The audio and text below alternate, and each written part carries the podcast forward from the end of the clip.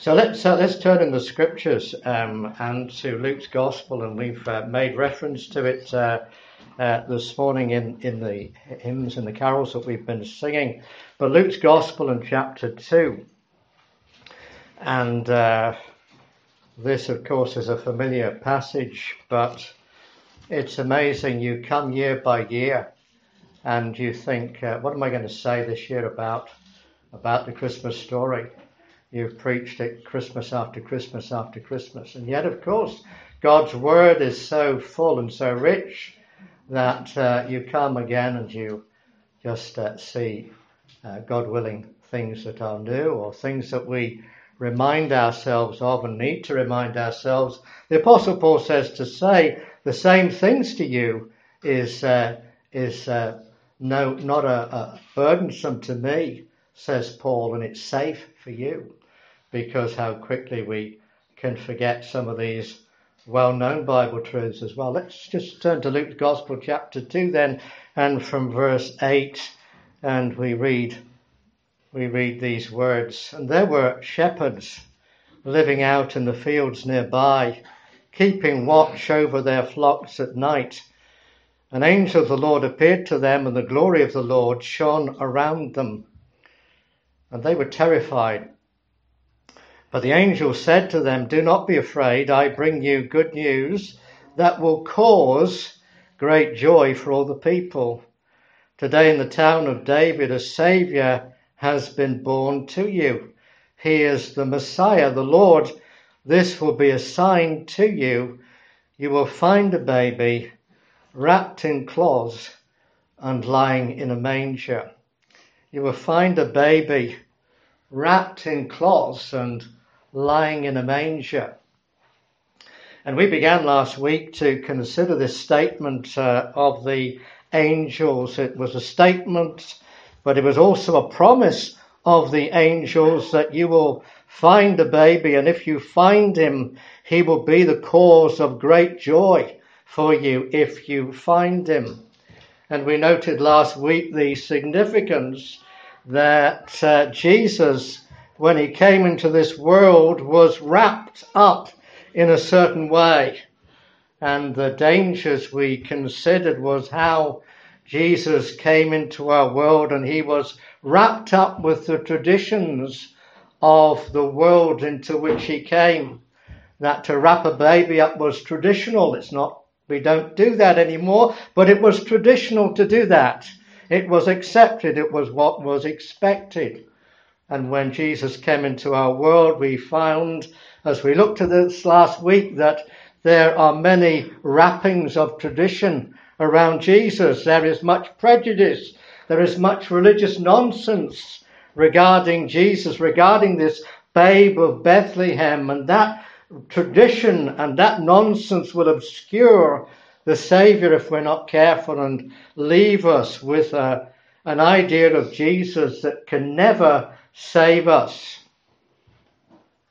The world would present Jesus to us today on this Christmas time as a, a nice person, as a prophet, even if you were uh, held with a Jehovah's Witness belief as a, some kind of angelic being, someone who went about doing good and showing uh, something of what God was like, healing the sick but not the Son of God, not the very Son of God who came into the world as the sin bearing Lamb of God who could take away and would take away the sins of those who put their trust in him and the only hope of heaven. To find the great joy that the angels promised, we must unwrap the prejudice. We must unwrap the misunderstanding and the misinformation that our world would wrap Jesus in and accept the Christ of the, the manger as being the Christ of the cross. The Christ who came as the Lamb of God to take away the sin of the world and to receive that baby not just into the manger of Bethlehem, but into our hearts by faith if we're going to find our way to that great joy. The shepherds who received the good tidings, of course, would have found it very difficult to identify Jesus just as a baby wrapped in cloths. Jesus didn't have a halo around his head as some of the more Catholic sort of images of him suggest. He was a, a baby and he was wrapped in cloth, but so were all the babes in Bethlehem. You could have gone into that city and you would have found no end of babies wrapped in swaddling cloths, and that would have not have led you to the baby. You would have found it very difficult to have found a Christ child just with that information alone, but there was more information that the angels had to offer. A, a second clue, if you like, to the finding of this Jesus, stating that he would be lying in a manger. He would be lying in a makeshift crib. And by that, you would be able to separate him and identify him apart from all the other babies in Bethlehem on that night. Now, the manger, of course, was a trough. It was a, a, a, something that was used to feed and to water the animals. It, it was designed by the farmer or the smallholder to feed the livestock and uh, the animals and, and to uh, and for them to drink as well. And it was in order that would, they would have easy access to the food and to the water within those troughs. Uh, if they were made of wood, of course, they wouldn't have been able to put water in them. But some of these uh, mangers were made of wood. Others of them were, were hewn into rocks, into, into rocks so they could hold the water as well as the, the food. And it was a place where the animals could come and they could have easy access to the food that was there for them provided by the farmer. But now it was used as a resting place, a, a resting place for the Son of God. Another use, another purpose. But was it so? Was it so? Or was it in fact indeed a place of easy access to food and drink and easy access for feeding? You know, we noted last time how the world was in darkness when Jesus came in Matthew's Gospel 4:16, and this is a familiar uh, passage to us at this time. The people living in darkness have seen a great light, and those living in the shadow of death, a light has dawned. That was the situation when Jesus came, people groping around for lack of light and direction and, and purpose to their lives. That was a situation with a, a fear of death hanging over their heads. What's going to happen to me? I'm getting older. I might die. Where am I going to spend eternity? That, that great uh, darkness, ha- uh, that great shadow hanging over their heads. They may not have always felt that way. They may have grown up to accept that unhappy situation, that unhappy state as their lot, thinking, well, this is all there is. This is all I can expect to, to live in this world and, and, and go through it aimlessly and, and do what I can and just live out this life and then I'm going to die, eat, drink and be merry for tomorrow I die. That's all I can expect. And that's what a lot of people expect. But when Jesus came into this world, he raised people's expectation. He said that's not what life is all about. There is something more. Jesus came to show us how to live. He came to show us that there was something beyond the grave. He was something to show us. He came to show us that there was a purpose in this life, that there was a, a direction that we could have, that there was a God who wanted to hold our hand and, and take us through life and take us into his kingdom. That's what Jesus came to show. John's Gospel, chapter 10, 10, and I just love this verse. Jesus said, The thief comes only to steal and kill and destroy. I have come that they may have life and have it to the full. Wow. Have it to the full. How many people understand that? How many people have life to the full? I wonder this morning, have you settled for living in darkness? Have you settled for a life without true direction and purpose? Oh, yes, you distract yourself when that sense of foreboding comes over you, when that, that shadow of death, when you begin to think about those things, you just turn the music up, you turn the television on, you try to forget about it, you distract yourself. But it keeps coming back because there's a shadow of death and you haven't done anything about it. And one day you're going to die. It may be soon, it may be later, but it's, it's going to happen and it's overshadowing you. The reason the Son of God came was to destroy the works of the devil, so that through fear of death, man may not be, but because through fear of death, man was subject to lifelong bondage. Have you settled for the darkness? But there was another reality that Jesus revealed when he came into this world, and it was the reality that people were hungry and that people were thirsty. And the world was in need of spiritual food and need of spiritual drink. Even from times gone by, from ancient times, the, the psalmist wrote Psalm 42, verse 1. He says, As a deer pants for water, streams of water, so my soul pants for you, my God.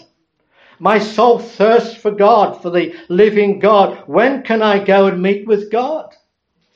He's hungry. He's thirsty. He's in need of coming near to God. He's in need of knowing God. And that's been the need right down through the centuries, ever since the beginning of this world. Isaiah 26 verse 9, the Isaiah says the same. My soul yearns for you in the night. In the time when I'm not distracted in the times when I'm quiet and I'm face to face with myself, with my soul, my soul yearns for you in the night. In the morning, my spirit longs for you. Have you got a longing for God? Have you got a hunger for God? Do you have a, a need for God? Are you spiritually thirsty today? Because there are so many people on this Christmas Eve and they're hungry and they're thirsty. Hungry and thirsty for God. When Jesus grew up, just before he began his ministry, he was tempted by the devil.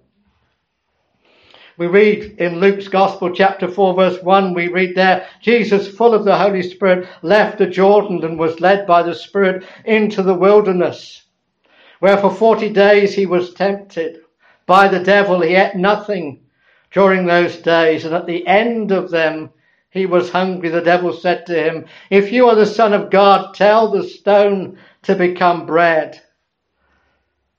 And Jesus answered, It is written, Man shall not live by bread alone. You see, Jesus want, Satan wanted Jesus to forget about the spiritual dimension.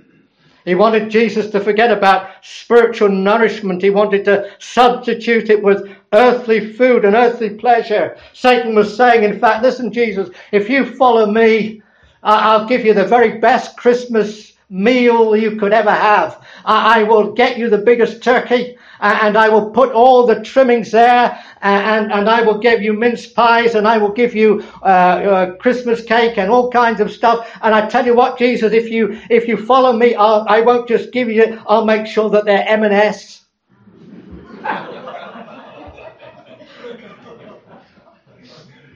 I will give you the very best, Jesus, if you follow me. And Jesus said, Men cannot live by bread alone.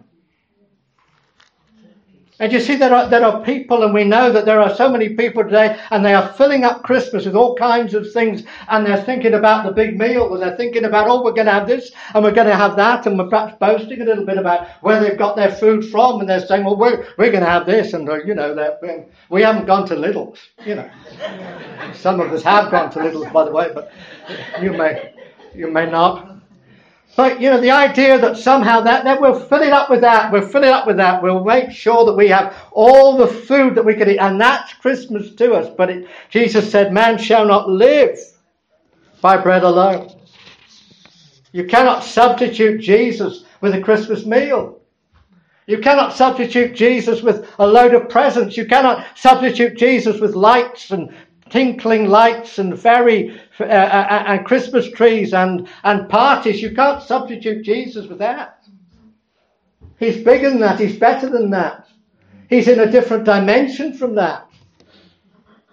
Be small minded if you want to be, but that's not where Jesus is. Have your party if you must, but if that's all that you really want out of Christmas, then God feels sorry for you. Because there is so much more. So much more. Moses represented the Old Testament law. He represented the rules and the rituals of ancient Israel, and the people began to misunderstand the law of Moses, thinking that it was a, a way of salvation, thinking it was by keeping those laws and keeping those rituals that they could get to heaven. And they began to substitute a relationship with God with those rules and with those rituals. And they said, well, I don't have to come near to God. I can just do the religious stuff. I, I, can go to church. I can read my Bible. I can sing psalms or hymns or prayers or whatever. And, and that's going to be okay. And I can get somehow some brownie points with God. And that's how many people live. Many people this Christmas time, they think it's not just about food. I'm going to go, I'm going to go to the Christmas service.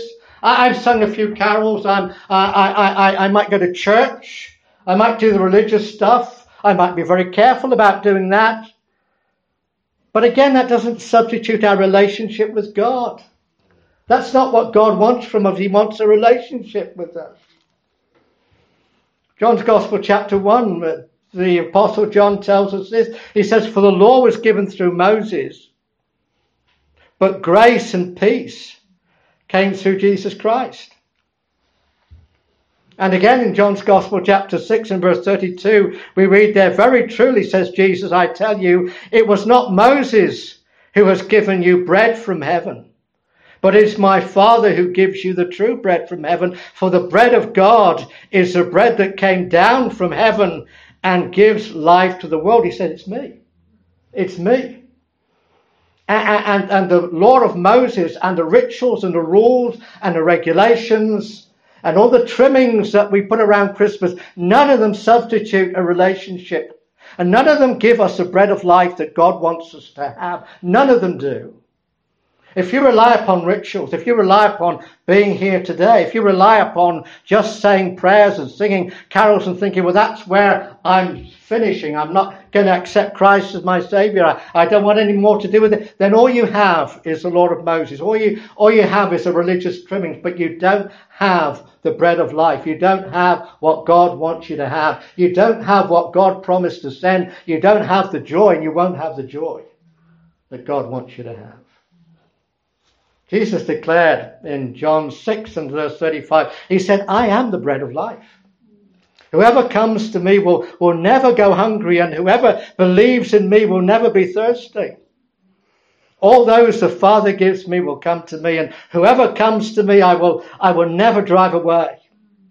For I have come down from heaven not to do my will, but to do the will of him who sent me. And this is the will of him who sent me, that I should lose none of those he has given me, but raise them up on the last day. For my Father's will is that everyone, everyone who looks to the Son and believes in him will have eternal life, and I will raise them up at the last day. What good news! What a glorious, what glorious good news it is. Jesus, the bread of life offering to nourish our souls, offering to give what we could never have, what we could never gain the bread of life. In John's Gospel, chapter 4, we read of Jesus meeting, a very, very well known story of Jesus meeting with a, a Samaritan woman. John 4 4, we read, Now he, that is Jesus, had to go through Samaria. So he came to a town in Samaria called Sychar near the plot of ground Jacob has given to his son Joseph. Uh, Jacob's well was there, and Jesus, tired as he was from the journey, sat down by the well. It was about noon. When a Samaritan woman came to draw water, and Jesus said to her, Will you give me a drink? His disciples had gone into the town to buy food. The Samaritan woman said to him, You are a Jew, and I am a Samaritan woman. How can you ask me for a drink? For Jews not, had no association with Samaritans, we read there. Jesus answered that if you knew the gift of God and who it is that asks you for a drink, you would have asked him and he would have given you living water. Sir, the woman said, you have nothing to draw with, and the well is deep. Where can you get this living water? And Jesus went on to say, Jesus answered, Everyone who drinks this water will be thirsty again. But whoever drinks of the water I give them will never thirst. Indeed, the water I give them will become in them a spring of water welling up to eternal life. Not only was this woman amazed at the offer of living water to quench her very needy thirst, but she marveled that Jesus was available to her. Why would Jesus, a Jew, have any time for, the, for a Samaritan woman? Jews, Jews had nothing to do with the Samaritans. They called them dogs. They were the lowest of the low. Why would a Jew have anything to do with Samaritans? And later on, even more than that, later on, she wonders again, why would you, Jesus, this holy man, this Messiah of all people, why would you have anything to do with someone who has made such a shipwreck of their life. Because Jesus knew what she'd done. She, he knew who she was. He knew that she had five husbands and she was living in sin. He knew all about her. And she's amazed. She's saying, Jesus, why do you make yourself available to me? Why do you offer living water to me? I've made a shipwreck of my life. I'm not in, I'm not worthy of anything. Why would you make yourself available to me? But you see, that, that's the message of the manger. That's the message of the manger. You see, anyone can come to the manger. It doesn't matter how bad you are. It doesn't matter what you've done. It doesn't matter if you are the worst person in the world. It doesn't matter if you've made shipwreck of your life and shipwreck of your uh, uh, uh, uh, of other people's lives, and you don't deserve anything, and you you, you know you need to pull yourself up into the gutter, let alone pull, uh, get yourself out of the gutter. There's some people say, you know, God wouldn't want me. I'm nothing better than an animal my life, my behavior, the things I've done, preacher, you wouldn't. If I told you the things I've done, you, you, you wouldn't want anything to do with me. I've heard it again and again. But you see, that's what the manger is for. Because a manger is where animals can come. A manger is where animals can feed. A manger is where animals can drink. And it doesn't matter how far, how low you've gone, Jesus invites you today. God says to you and to me today, come, come to the manger. Come to eat, come to drink from this manger that God has made available for us. I wonder this morning, are you, are you hungry? You may be hungry for tomorrow. You may be hungry for your Christmas meal, but I'm not talking about that. I wonder, are you hungry for something else? You've had Christmas dinner year after year after year after year after year. We all have. And every Christmas, the next Christmas, we come again, looking again. We're just as hungry and just as looking forward to it and just as thirsty as we were before. Are you hungry for God this Christmas? The decorations and the trimmings of Christmas say they're not enough. The turkey and the mince pies will not satisfy, and you're going to be hungry again. Drink as much as you can, but it will never satisfy you like the water that Jesus offers you. Drown your sorrows, but they will surface again until you deal with those issues through the cross of Christ. Jesus is available. He's available to you and to me today. Christian, perhaps you are feeling a bit hungry these days. You haven't spent as much time with God as you should have done and needed to. Perhaps you're thirsty today. Perhaps you haven't been to church for a while and you're thinking, you know, I, I'm really thirsty for the things of God. I'm really hungry. We all need to be. We need to keep feeling that way. But we can always come. We can always come. The devil says, oh, you, you've made too many mistakes now. You, God isn't interested in you. And we come again and again through the blood of Jesus and we find that all those things are forgotten. God can't even remember them. But in the in his forgetfulness. And in God's forgetfulness. Jesus says, John 6 47, he says, Very truly I tell you, the one who believes has eternal life. I am the bread of life. Your ancestors, speaking to the Jews, your ancestors ate the manna in the wilderness, yet they died. But here is a bread that comes down from heaven, which anyone may eat and not die. I am the living bread that comes down from heaven. Whoever eats the bread will live forever. The bread is my flesh, which I give for the life of the world. And there upon that cross, that baby born in Bethlehem upon that cross died willingly for the sins of the world.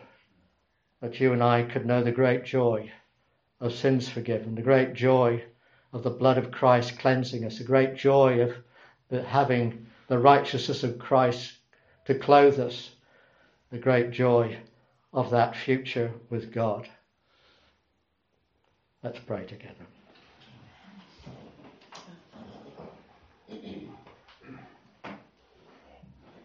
Our loving Heavenly Father, we thank you for your word and we thank you for the manger. We thank you that it is a place where we can come and we can find in Jesus the Saviour that we need.